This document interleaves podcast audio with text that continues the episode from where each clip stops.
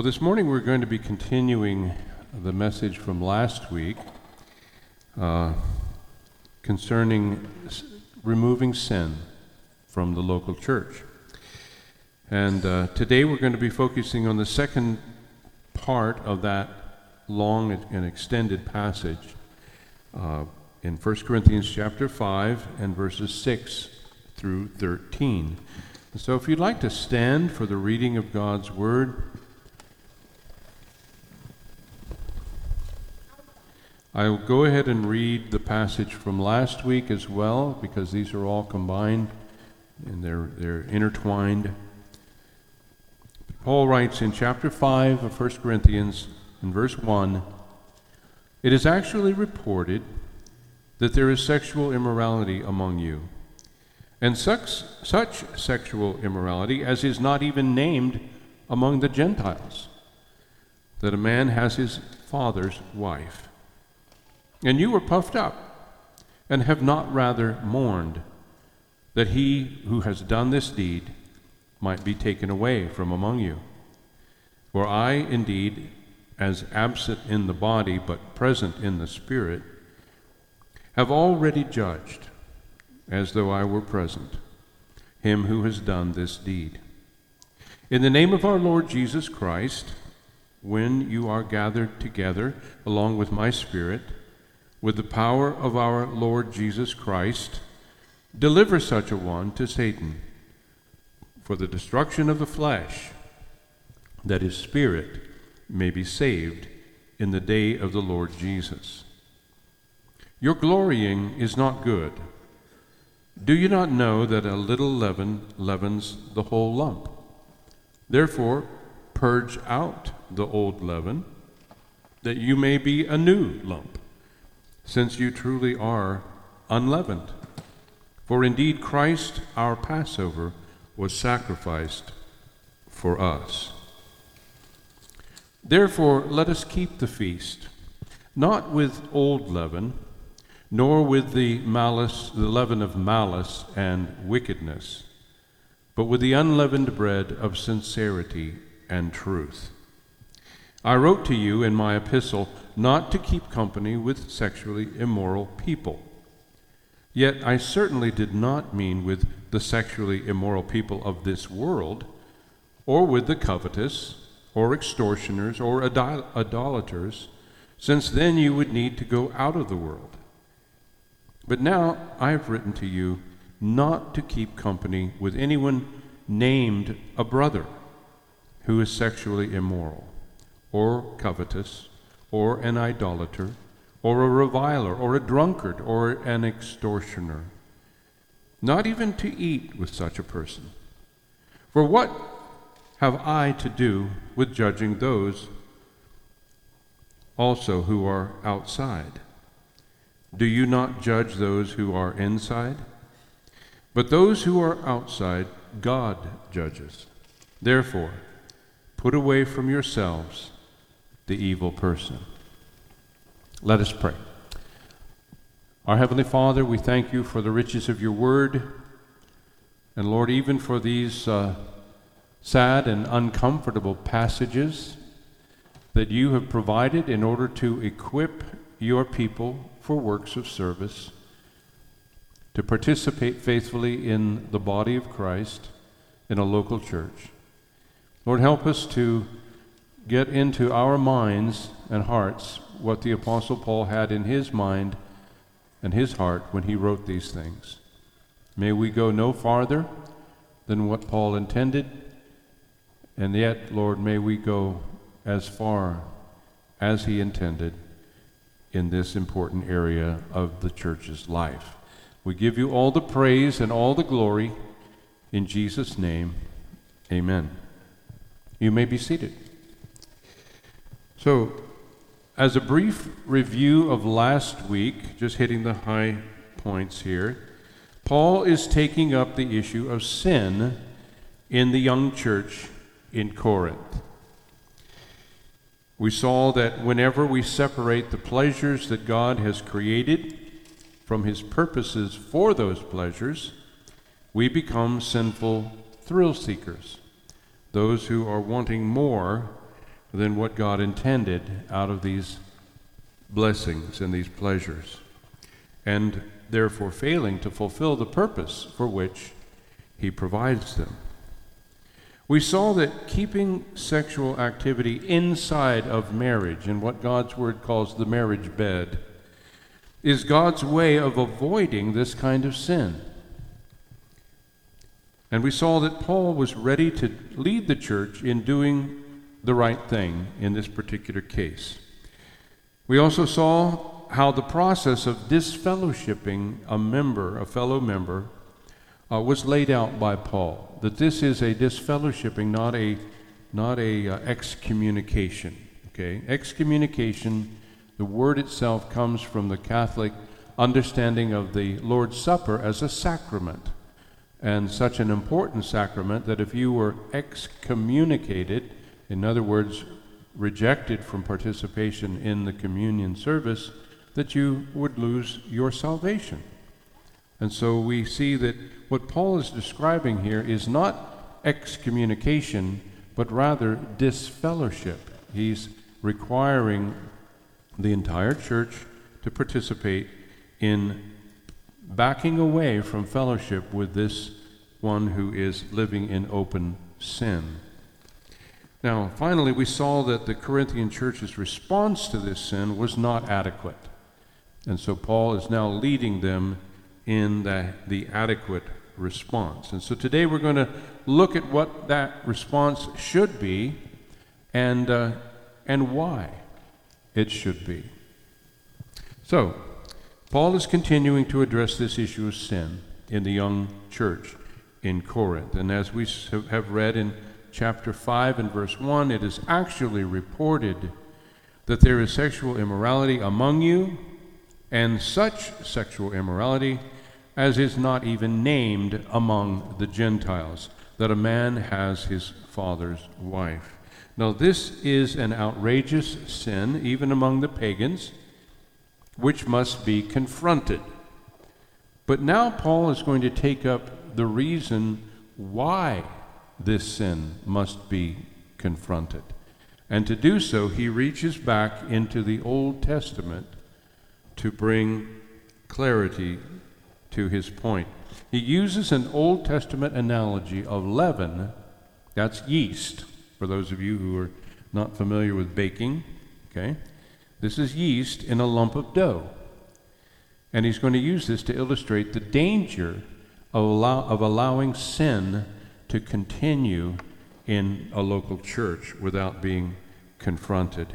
In 1 Corinthians 5 and verse 6b, do you not know that a little leaven leavens the whole lump? Now, uh, I'm not a baker, but I live with one. and she has explained to me how uh, leavening, uh, yeast, uh, baking soda, other th- things, allow the dough to become very light and fluffy, full of little bubbles, right? And it rises up and it smells wonderful. And then when it's put into the oven and it's baked, you end up with a, a wonderful texture and flavor. Uh, and that, that bread is entirely enjoyable. Now, unleavened bread, on the other hand, is not as enjoyable. Okay? Uh, it is uh, often in a form of what's called matzah, uh, which is a very thin, kind of like a saltine cracker, only without the salt. Isn't that great? No salt on your cracker, uh, but it is, uh, it is unleavened. It doesn't rise. It's, it's very thin and brittle, and it is, uh, it is that way for a reason, as we're going to see. The leaven, when it is in the dough, will slowly but surely make its way through the entire lump of dough. It, it multiplies in the dough, it reproduces the yeast uh, cells in the dough until it is all completely leavened. And so Paul uses this as a way of explaining why it's so important to deal with sin in the church. He says, Therefore, purge out the old leaven, that you may be a new lump, a fresh lump of dough since you truly are unleavened. Now, he's speaking to a Gentile church, okay? So this tells us that Paul must have instructed these people in the the foundational doctrines that are found in the Old Testament in order to illustrate the relationships that they have now as Christians in the New Testament era. And so he says, For indeed Christ, our Passover, was sacrificed for us. And as we're going to see, this all ties together in a beautiful picture. Therefore, let us keep the feast, not with the old leaven, nor with the leaven of malice and wickedness, but with the unleavened bread of sincerity and truth.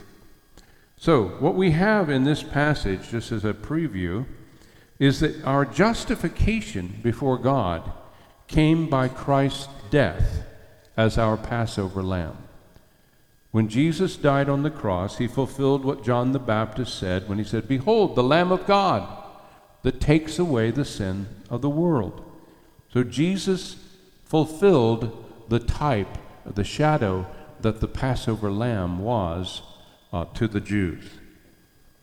Then our sanctification progresses by the feast of unleavened bread. And that's what Paul's dealing with here. He's saying, You have been saved by that Passover lamb, and now it's necessary that you keep the feast of unleavened bread. Okay, so if you're not from a Jewish background, this is not going to mean a whole lot to you. So we're going to take some time to unpack the only way to deal with the old leaven is to remove it. That's Paul's point. The only way to deal with this type of sin in the church is to remove it. Paul is referring to how the children of Israel were brought out of Egypt.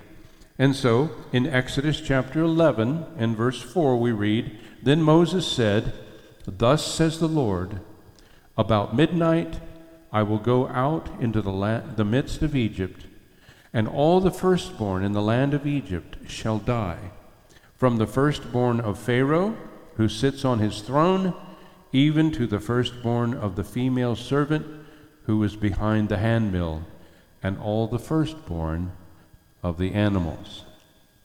So, this is the judgment, the last of the ten judgments of God upon Egypt, is this uh, slaying of the firstborn in every household. Pharaoh has hardened his heart against God. He has refused to allow the children of Israel to leave Egypt and go out into the wilderness to worship God freely. And so now God is going to administer the final uh, plague, which is the death of the firstborn of everyone in Egypt. Okay? Now, there is a way now provided for all of the Israelites to avoid this last plague and its impact, to not have their own firstborn children die in this last judgment of God. And so we read in Exodus chapter 12 and verse 3 Speak to the congregation of Israel, saying, On the tenth of this month, every man shall take for himself a lamb, according to the house of his father a lamb for a household. And if the household is too small for the lamb, let him and his neighbor next to his house take it according to the number of the persons. According to each man's need, you shall make your count for the lamb. So here's what's going on. And I want all the kids to listen up as I explain this. God is saying that He wants every household, every family, to have to go out and take a, a lamb, a, a little baby sheep, and he wants them to have that lamb, and they're going to have that lamb as a as a meal. They're going to they're going to cook it. They're going to eat it. Okay. Now this lamb may be too much for some families because it's just maybe a mom and dad, or maybe just somebody living alone.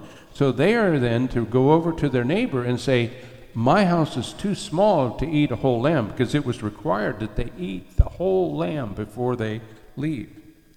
And so they had to make sure they had enough people to do that. So they go over to the next doors and they join family to family and they have this lamb, and there were other alternatives as well, but the main thing is the lamb. Okay, this is important because remember, Jesus later, he is the Lamb of God that takes away the sin of the whole world.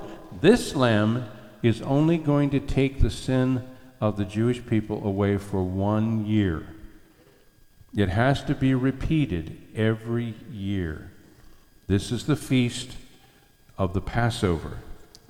Now, the Passover festival included a seven day feast of unleavened bread. And we see that in Exodus chapter 12 and verse 5.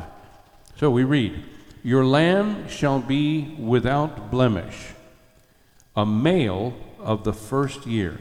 So it's not a baby lamb, it's a year old lamb. It's in its prime at that point. Now you shall keep it until the fourteenth day of the month. Then the whole assembly of the congregation of Israel shall kill it at twilight. And they shall take some of the blood and put it on the two doorposts of the lintel uh, and on the lintel of the houses where they eat it. Then they shall eat the flesh of that night, on that night, roasted in fire, with unleavened bread, and with bitter herbs they shall eat it. And thus you shall eat it, with a belt on your waist, your sandals on your feet, and your staff in your hand. You shall eat it in haste. It is the Lord's Passover. So, what's going on here? You see, when the Jewish people who were enslaved in Egypt were going to be set free by God, He said, You're going to have this Passover feast. You're going to have a lamb, you're going to roast it, you're going to have lamb chops, okay? You're going to, you're going to eat the whole lamb. But while you're eating that lamb, you're also going to be eating unleavened bread. That's that cracker like bread that has not risen, has no yeast in it, no leaven in it. And you're to eat, notice it says, with your belt on your waist, your sandals on your feet, and your staff in your hand, and you're to eat it fast. You're to eat it in haste. Why? Because you could be called at any moment to take off and leave the land of Egypt. The whole point of this is Pharaoh is going to find himself facing such a horrible final plague that he's going to say, Get out of here, leave. And so you got to be ready. You got to be ready to go. And so they're eating this feast of the Passover lamb with their clothes, you know, all on. They're ready to walk out the door. They got their shoes on, they got their staff in their hand, and everybody's eating with the expectation that at any moment the, the signal will come and we'll be marching out of, out of Egypt, out of slavery, and into freedom and into the, into the uh, place where we will worship God without any hindrance from Pharaoh, the king of Egypt. So, this was a feast of bread that was baked in haste without leaven. And that's why it's unleavened. They were, the, the, the picture is there's no time to let the bread rise. Okay? So you, you bake it before you even add the yeast. You bake it as bread made in haste and then eaten in haste as Israel had to flee from their bondage in Egypt when the, when the signal came. Now, let me give you a little background about these feasts because this I mean, let's be honest, this can get complicated if you didn't grow up in it. If you didn't grow up with all this, it could get a little bit complicated. So let's take a look at some background info. The Feast of Unleavened Bread begins with the Passover meal. The first place where the unleavened bread shows up is while you're eating the lamb itself. Okay? And it's always on the evening of the 15th of Nisan, which is the Jewish calendar, and it's it going to last for seven days. This is a seven day feast. The first day of it is the Passover feast, and the other six days are the feasts of unleavened bread, with all kinds of rituals and things that go with that. Now, together, these two feasts commemorate Israel's liberation from slavery in Egypt. The very word Passover refers to Israel's, uh, the angel of death passing over the Hebrew homes when God was in the act of killing the firstborn of all the Egyptians. So this angel of death is, is kind of flying over Egypt here, and everywhere that he goes, the firstborn in that house will die, unless the angel sees the blood of that lamb on the doorposts on each side and on the lintel at the top. Now, I want you to imagine you're out there putting the blood on the doorposts, and you put a dab here, and you go over here and you put a dab there, and you bring your brush up and you put a dab here, and so now what you've got, what do you have? You've got a cross. The first semblance of the cross shows up in the Passover where God says, I want you to put blood on the doorposts of your house. And when I see the blood, I will pass over you. So, unleavened bread is a reminder of the haste with which the Hebrews had to leave Egypt. And it became, over time, a symbol of the removal of sin from one's life, because you were required by God to remove all leaven from your house. You were to clean house. Okay? Now, if you know anything about yeast, there is yeast in the air all the time. You can put a lump of dough on the countertop in your kitchen and just leave it there, and there's enough yeast just in the air that it will eventually find its way to that lump of dough and begin to permeate it just as if you had added the yeast yourself. It's like the yeast is everywhere. And so the leaven, the dough becomes leavened just by being left out and exposed to the air. And so we, they were required not just to not put leaven in the dough, but to remove all leaven from the house. Okay? Now, this is all intended to provide a picture for us of a spiritual reality. As Paul writes, these things were written for our learning, upon whom the ends of the age have come. And so the Passover was fulfilled by Christ as the Lamb of God whose blood was shed to allow all of us who trust in him to be passed over by God's judgment and set free from the bondage, our bondage to sin and death. But it's important to remember, especially for Paul's point here today, he's dealing with sin in the church. It's important that after Passover, you must clean house. Okay? You must remove all leaven from the house. And we see this in Exodus 12, verse 12. For I will pass through the land of Egypt on that night, and will strike all the firstborn of the land of Egypt, both man and beast, and against all the gods of Egypt I will execute judgment. I am the Lord. Now the blood shall be a sign for you on the houses where you are, and when I see the blood, I will pass over you and the plague shall not be on you to destroy you when I strike the land of Egypt.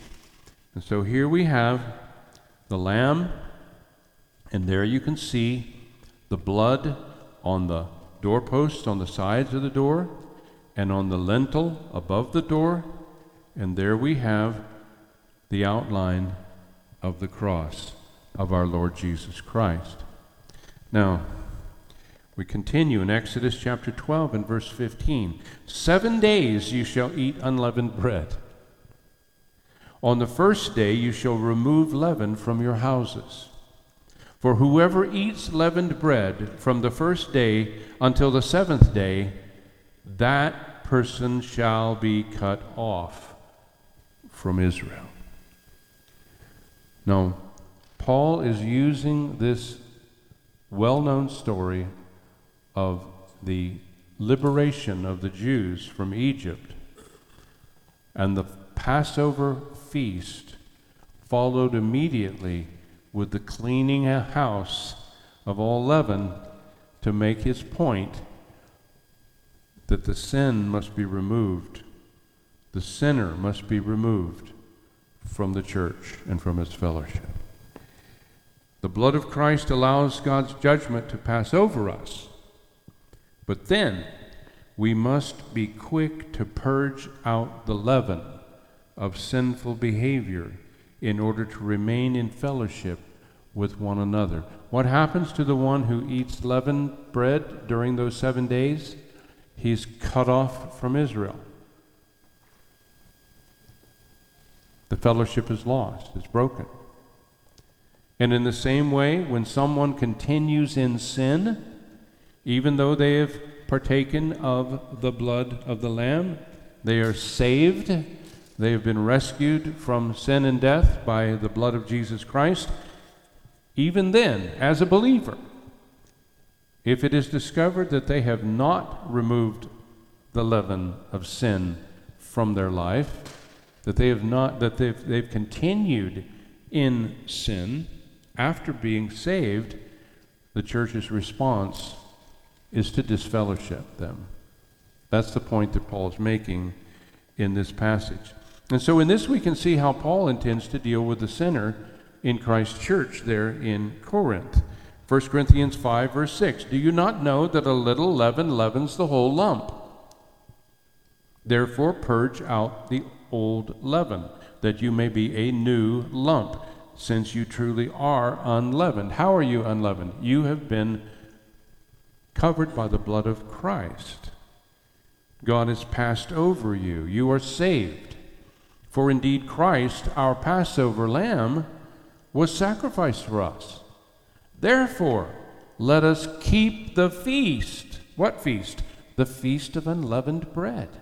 Let us keep, you know, Christ has died for you. He's you're forgiven. You are eternally saved. Now begin living like what you are, a child of God. You cannot continue in sin and also remain in fellowship. That's the point. You can't continue to be living in sin and still be a part of the fellowship of God's people. There has to be a cutting off of that one who has violated uh, this principle. So, the disfellowshipping of an unrepentant Christian who is living in sin is like the cutting off of a Hebrew who eats unleavened or eats leavened bread during the feast of unleavened bread. Okay? So Paul's mind, in Paul's mind, these two situations are very much alike. And that's why he uses it to make his point that the, the uh, believer in the Corinthian church who is living in sin must be confronted. Okay? So house cleaning is a team sport.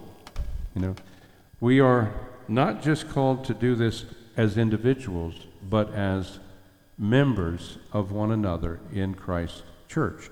So notice what Paul writes in 2 Timothy chapter 2 and, and in verse 20. But in a great house there are not only vessels of gold and silver, but also of wood and clay some for honor and some for dishonor.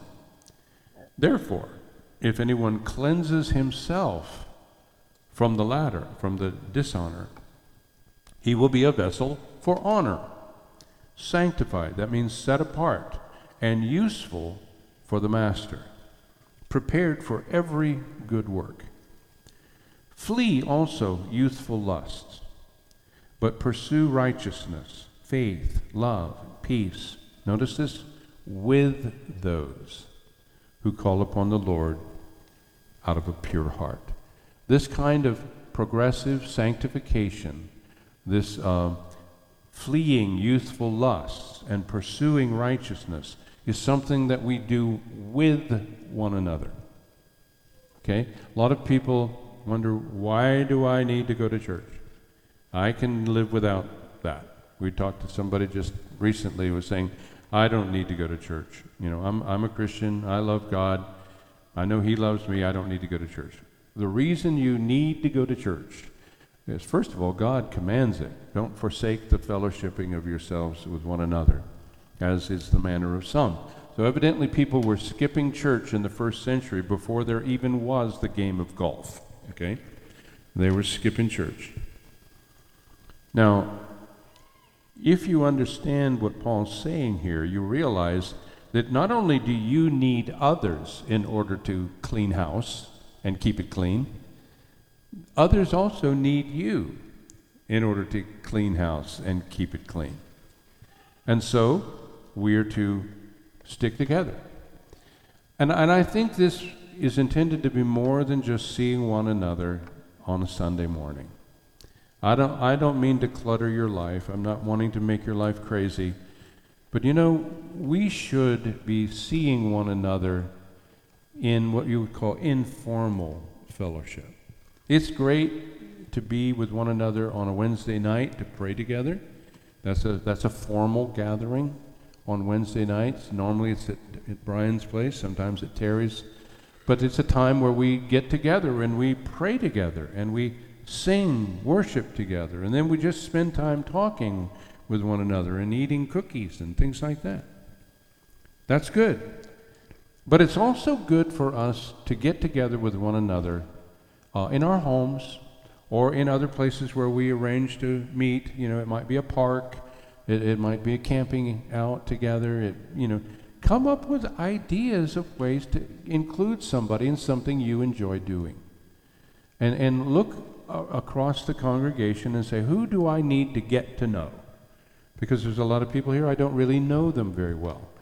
And so that's why this cleaning house, being progressively sanctified, keeping sin out of our lives, it's all done so much more easily and effectively if we treat it as a team sport. It's something we do together. It's something that we live life together. And so, uh, in, in this church, in Gracious Cross Redeemed, uh, Reformed, Redeemed, and Reformed, and yeah, we're all these things. Gracious Cross Reformed Church, we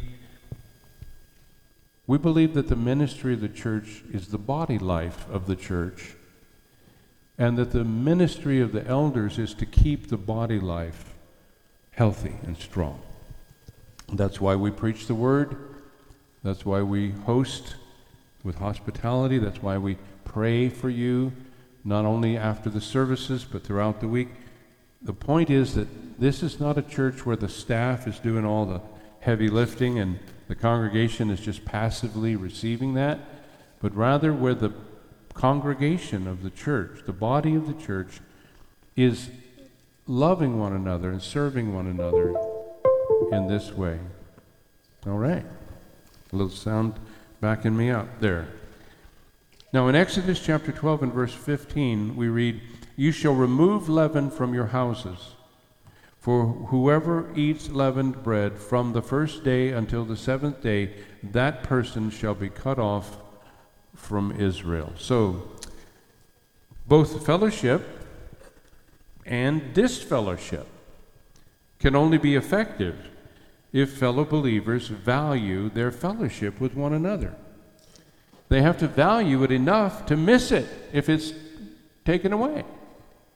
You know, I, have been in churches where they've attempted to discipline somebody, and they couldn't care less. they just they didn't love the church. They didn't need the church from their own mindset. Um, and so when you try to discipline, then just kind of sh- shrug it off and say, okay, whatever. And they just go down the street, find some other church where they're unknown, and uh, fit right in, continuing in their sin you know, this is the kind of problem we have uh, when, when people don't value their own membership within the body of Christ. It's not a big deal if you didn't care in the first place. If you didn't if you weren't involved in one another's life in the first place, withdrawing that fellowship, you won't even notice.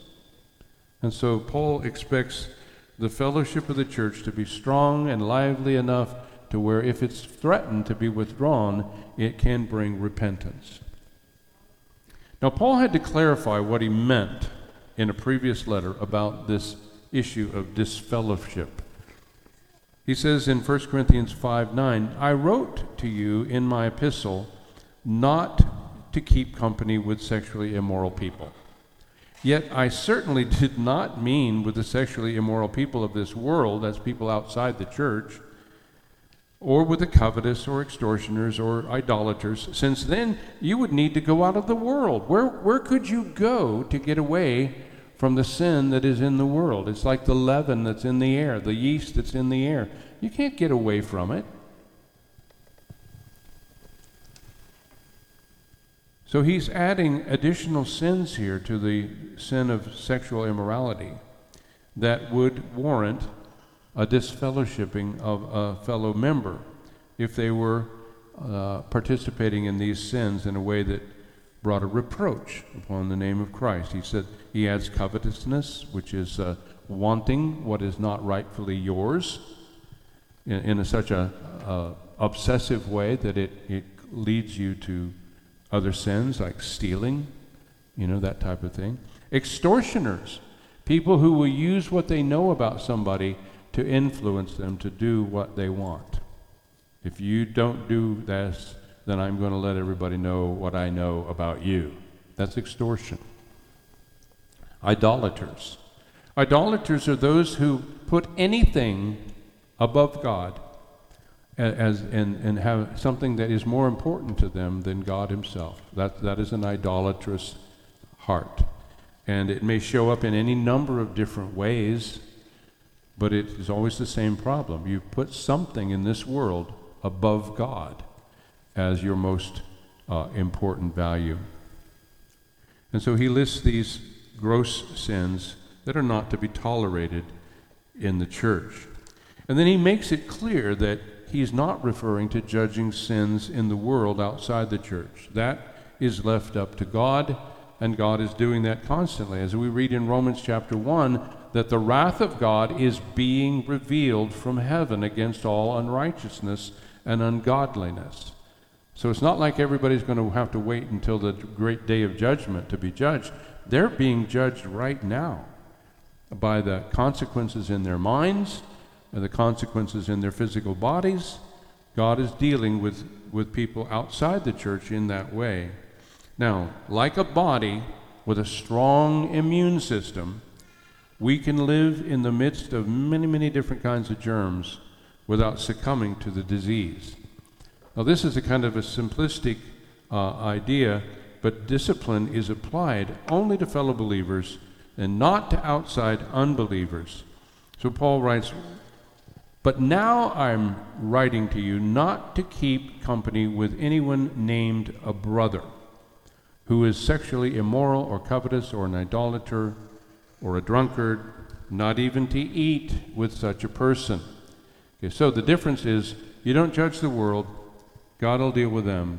But people who are within the body of the church, they must be confronted if it becomes known to you that they're involved in these kinds of gross sins.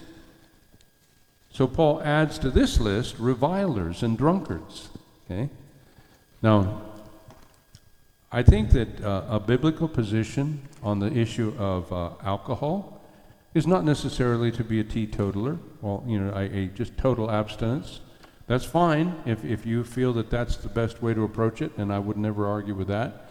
But the Bible itself tells us that wine is given to us in order to make our hearts rejoice.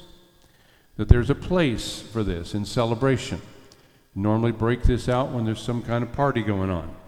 But it's not intended to bring drunkenness, which is to allow that alcohol to so uh, influence your mind that you begin to sin in various ways. So, drunkenness is a sin, and it's a sin that leads to other sins. And a lot of people's lives have been ruined by a drunkard who, in his drunken state, uh, begins abusing his wife physically or hitting his kids or doing whatever, throwing things, you know. That kind of behavior is sin, and it's traced to the sin of getting drunk. Okay? So you've been warned. Drunkenness is to be is one of the sins to be confronted within the local church. But also revilers. What's a reviler? A reviler is somebody who is just in a constant state of criticism and a kind of a mocking criticism of others. Someone who's creating division. Usually, revilers are, are aiming their, their, uh, their venom uh, at leaders within the church. You know, I revile you. You know, I'm not going to listen to you. I think you're an idiot or whatever. And those kind of people affect other people around them, and that, that behavior is also to be confronted by the church as a body. So, this is for those who identify themselves as Christians. He says, Do not even eat with such a person. So, this is where the, if you're not eating with one another already, you're not going to miss it if people stop eating with you, right? Does that make sense? If, if we don't have a lively, deep fellowship with one another and we're sharing life together, we're eating together, we're celebrating together, we're going out and doing things together, then you're going to notice it. If we say, oh, you're living and you're a drunkard, we need to confront you with that. So we're going to dis, you know, withdraw our, our fellowship from you. If the body life is weak, who's going to notice? Right? So, when someone is living in this type of open sin, hopefully they will notice when we withdraw. And we don't just do it quietly and not tell them what we're doing. We say, listen, as long as you are using alcohol and the way you are, I'm sorry, but I can't I can't eat with we can't get together. It's no more business as usual if you're going to continue in this sin because it's hurting you, it's hurting your family, and it's also leaven within the church itself. We have to continually be cleaning house. It's not enough simply to be justified by the grace of God through Christ's sacrifice. We also must participate in the progressive sanctification of the church as we say no to sin, as we grow, as we pursue holiness before the Lord. So the goal of shunning is to lovingly help our fellow believers repent of their actual sins.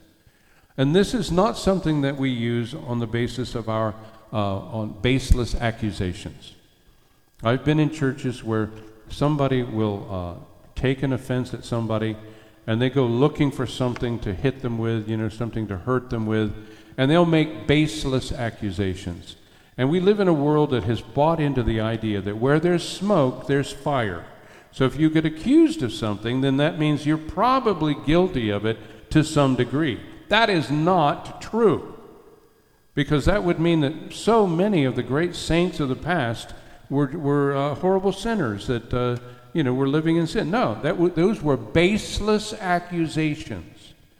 So disfellowshipping is not a way of enforcing your baseless accusation. It's only when there's a, a, an agreement within the body of Christ that this person is living in an open sin. It's not a way to punish people, it's a way to motivate people to see their sin and repent of it and come back into that rich and wholesome fellowship that they had before.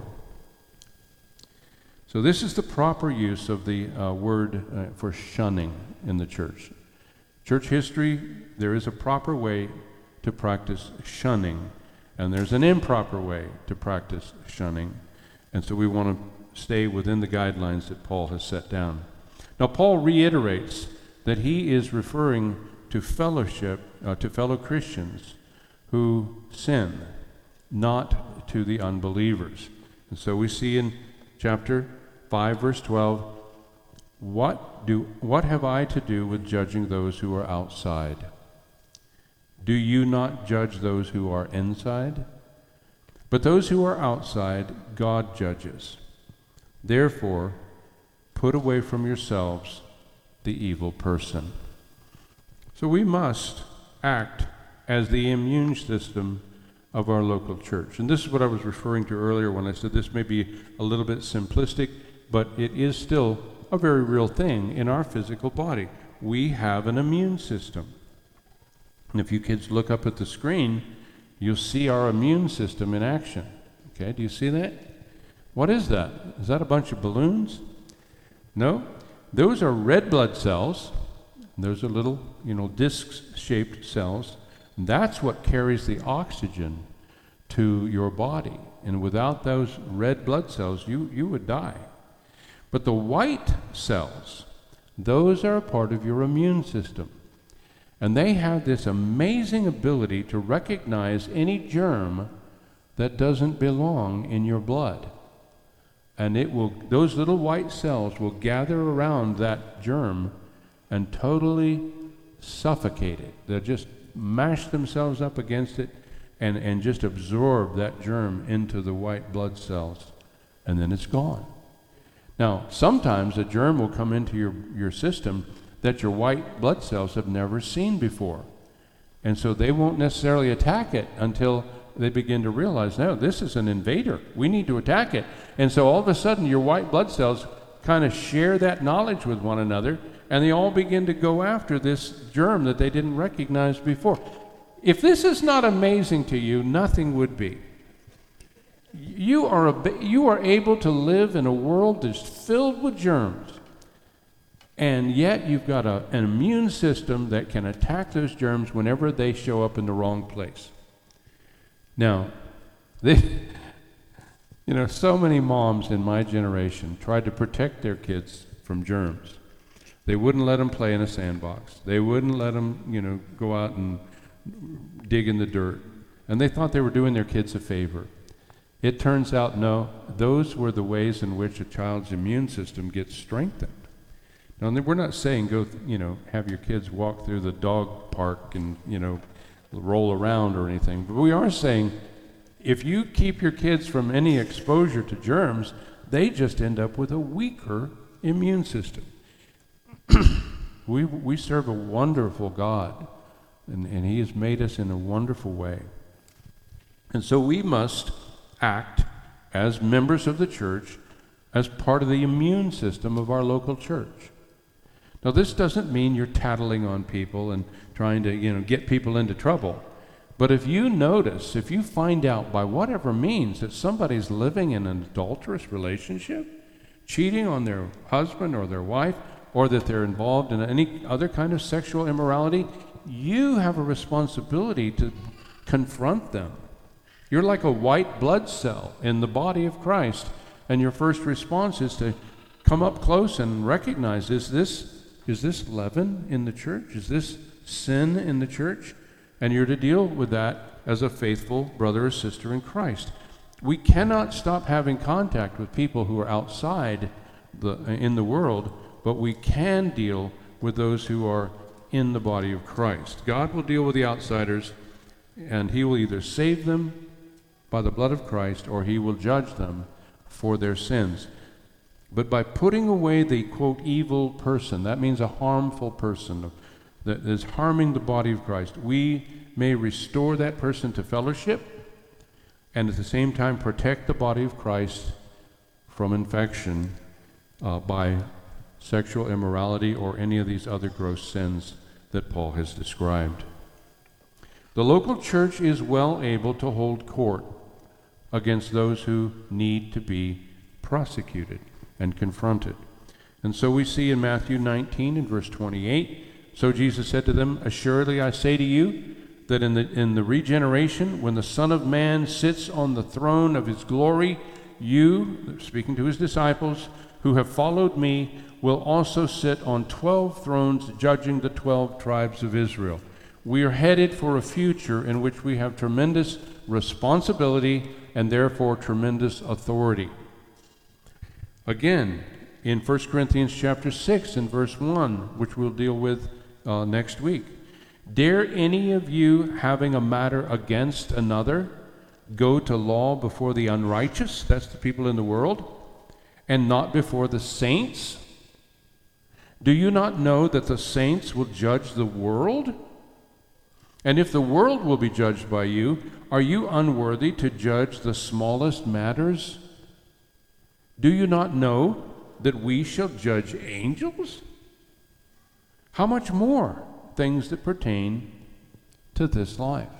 So, as Christians, we are being prepared by God to step into roles of tremendous responsibility in the life to come, and therefore to have tremendous authority. We are co reigning with Christ, our, our head, our husband.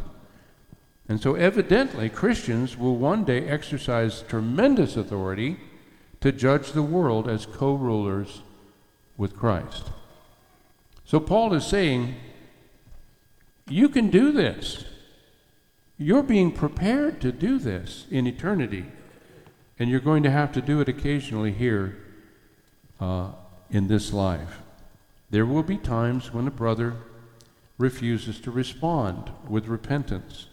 And so in Matthew 18, Jesus continues Moreover, if your brother sins against you, and go and tell him of his fault between you and him alone. That's the white blood cell coming up close, right? I notice you're, you know, you're drinking a lot. I notice you're looking at this person in ways that are not appropriate. I notice that, you know, you've got an attitude here. Uh, you're sowing division and discord in the church. So we come up close and we talk to them as, as an individual, one to one. And if he hears you, you have gained your brother. But if he will not hear you, take with you one or two more. Get a couple more white blood cells, come up close, have a conversation, say, Do you see what you're doing? Can you see how this is wrong? Now, we're not talking about a, just a simple disagreement or you didn't, uh, you know, you didn't acknowledge uh, my importance and I'm offended. That, we're not, that's not what we're talking about here. We're talking about gross sin in the church. He says, so you do this that by the mouth of two or more witnesses, every word may be established. So these witnesses are going to observe uh, the conversation, and uh, they may uh, make a judgment at that point that this is not an issue that needs to be confronted, that the person doing the initial confronting is stepping out of line. But if they agree that this is an appropriate action that needs to be taken, and the individual still will not listen, and if he, if he refuses to hear them, this you know, group of three or so, tell it to the church. That's the, that's the larger body of Christ. That's the, the congregation uh, of the church. But if he refuses even to hear the church, then let him be to you like a heathen and a tax collector. Now, some folks read that last part and say, that means you just despise them, you snub them in public, you know, you throw rocks at them as they walk down the street. No. How do you respond to other heathen in the community? People who are maybe involved in industries or offices that you don't approve of. How do you respond to them as a Christian? Well, the answer is you lead them to Christ. Treating someone as a heathen and a tax collector does not mean continuing to shun them, but rather to seek to win them, as you would anyone who's not yet saved. And so, such people should be targets for our evangelism rather than targets for our uh, ostracism and, and, and hatred. So, we are all responsible to help to, to keep sin out of our church. Okay? Every one of you is a potential white blood cell. Okay? Every one of you is a potential person who needs to be approached by the white blood cells. And we need to be able to acknowledge that we may need that someday. We may need to have a brother or sister come to us and say, listen, if you keep going down the path you're going, you're going to lose your marriage. If you keep going down the path you're going, you're going to find yourself in, in uh, real financial problems. You know, your covetousness is starting to uh, cause you to be very uh, careless with the way you spend your money. You know, if you really love one another, you're not just going to watch them walk off a cliff. And you don't want others to watch you walk off any cliffs either.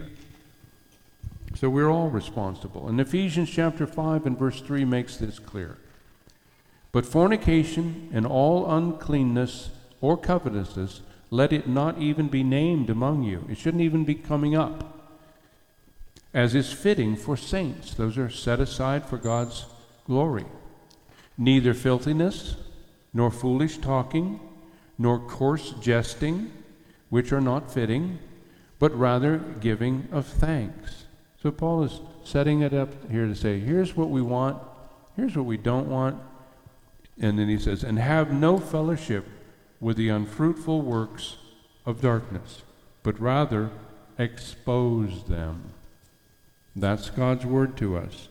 When we find ourselves noticing the unfruitful works of darkness, people in the church living in secret sin, even if that's a minister, even if it's a pastor, whoever it may be, if someone is living in, in the evil, unfruitful works of darkness, our responsibility is to bring it to light.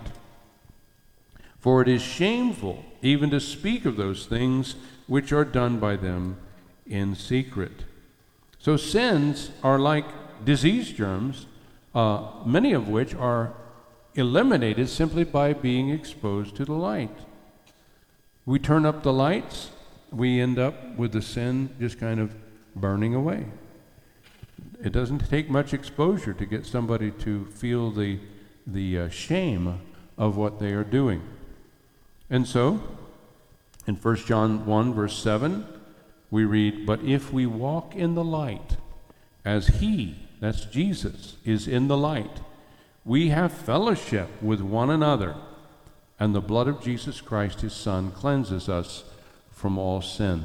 There we have both the Passover lamb of Jesus and the feast of unleavened bread of progressive sanctification, cleaning house, getting sin out of the church. So we welcome fellow believers to draw attention to our own sins, as well as being willing, and it will take courage, to confront others about what we noticed and believe to be sin in their lives. And so, again, I plead with you as a minister of the gospel, as a preacher and teacher of God's word. First of all, always Examine yourselves as to whether you are in the faith. Test yourselves, Paul writes. Do you not know yourselves that Jesus Christ is in you, unless indeed you are disqualified?